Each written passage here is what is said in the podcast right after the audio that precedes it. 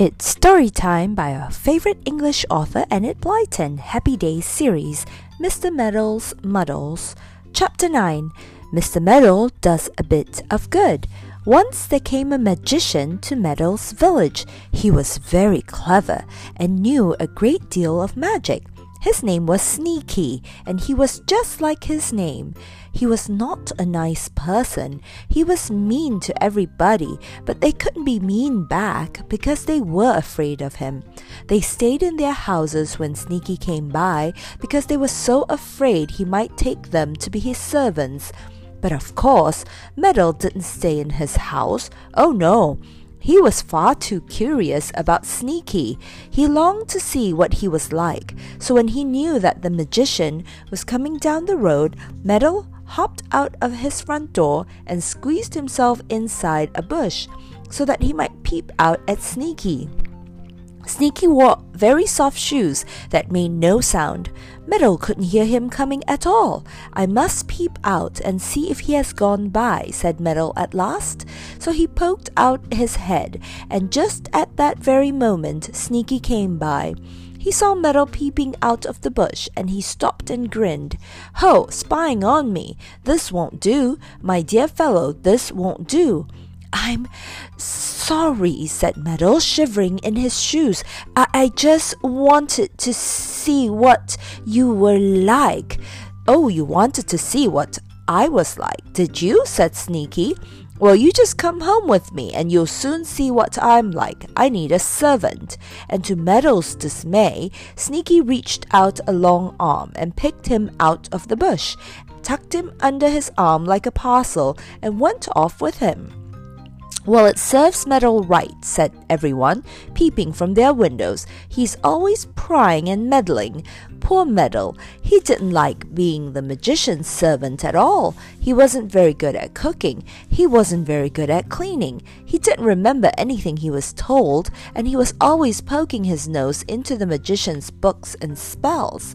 One day you'll leave your nose behind you if you poke it into any more of my magic, said Sneaky angrily when he found Meddle reading one of his magic books.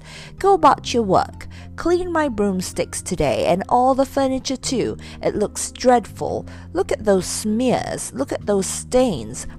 Yes, sir, said Meddle, but, but, but I haven't any more polish. What a nuisance you are, said Sneaky, always wanting some more of this and some more of that. I will give you some polish today, and you must make it last for a whole week. Sneaky went into a cupboard. He took out two tins. One was blue and one was green. Now, listen carefully, he said sternly to Meddle. This blue tin is for my broomsticks. It is a flyaway polish and has magic in it, so that when I want to use my broomstick to fly away on, they will go smoothly and swiftly through the air. And this polish in the green tin is a good, bright polish for the furniture. Now go away and work hard. Yes, sir, said Meddle, and he took the tins of polish. He went to the kitchen. He sighed deeply. He hated polishing. He looked at the clock. Four o'clock. Tea time. I really must have a cup of tea first, said Meddle. Just then he heard the front door bang, and he ran to the window. Ha! There's old Sneaky going out. Good. Now I can have a cup of tea in peace. He made himself a pot of tea. He sat back on a chair, put his foot put his feet on a stool, and took up his cup. Ah, this was nice, almost like being home. But then he heard the sound of a key being slid into a lock. Sneaky was back again already. Meddle le- leapt up in a great, great hurry, spilt the tea all down himself, and rushed to get his polishing cloths. If Sneaky found him lazing instead of polishing, how angry he would be. Meddle opened the two tins of polish. He stole quietly into the dining room, where Sneaky kept his magic broomsticks. Then he looked at the tins of polish. Goodness, said Meddle, scratching his head. Now which was which? Was the blue tin the flyaway polish or the green? He simply couldn't remember. He didn't dare to go ask. He stood there and stared at both tins. Well, I think Sneaky said the green polish was for his broomsticks and the blue polish was for his furniture, said Meddle at last. I'll do the broomsticks first.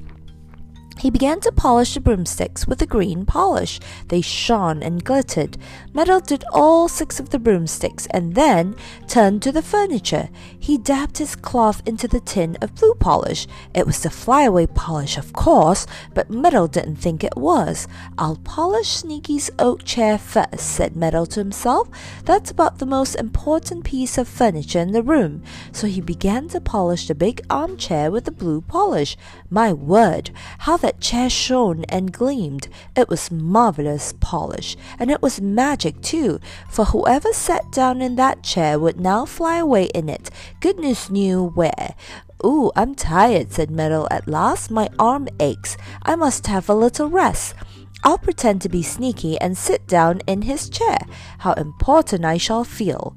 Meddle was just about to sit down in Sneaky's chair when the magician himself came into the room. How he glared at Meddle. What? You are daring to sit in my chair? he cried. Get out at once. He pushed Meddle so hard that the poor fellow went spinning into a corner and fell over all the broomsticks there. They tumbled across him with a clatter. Ha ha, laughed Sneaky, sitting down hard in his chair. How funny you look, Meddle! But his laughter soon stopped and a frightened look came on his face. His chair was rising into the air. Hi! What's this? Stop! Stop! yelled Sneaky. But the chair didn't stop. It flew up to the ceiling. Bang! It made a hole there. It flew through the hole up, up to the roof. You wicked meddler! You've polished my chair with the flyaway polish, yelled Sneaky in a rage. Wait till I jump out and catch you. But it was too late for him to jump out. Crash! The chair flew through the roof and a shower of tiles fell down. Meddle stared in the greatest surprise. He ran to the door and looked upwards. There was Sneaky flying away in the old oak chair, up, up, up to the clouds. He got smaller and smaller the further he went. Ooh, said Meddle, hardly believing his eyes. He sat down on the grass, wiped his forehead. Oh, he's gone, simply gone, just like that, and all because I used the wrong polish. Well, well, well, it seems as if it's a good thing to be silly sometimes.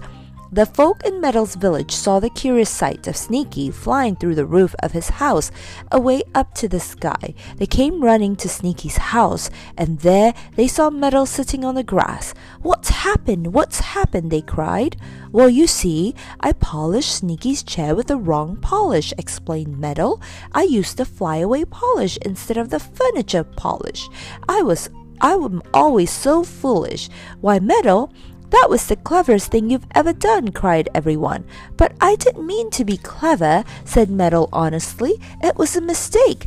Good old Meddle, fine old Meddle, cried everyone, and they all crowded round him and shook hands. Come to tea with me tomorrow, said one. Come and have some of my ripe plums, said another. Come and have a cup of cocoa with me, said a third. Meddle was most astonished. He wasn't used to being made a fuss of. He liked it. It was nice. Thank you, kind friends, he said. I think that now I've done one clever thing. I may perhaps be cleverer in the future. Anyway, I'll try. So he's trying and not getting on so badly either. I'll be sure and tell you if he starts meddling and getting into trouble again.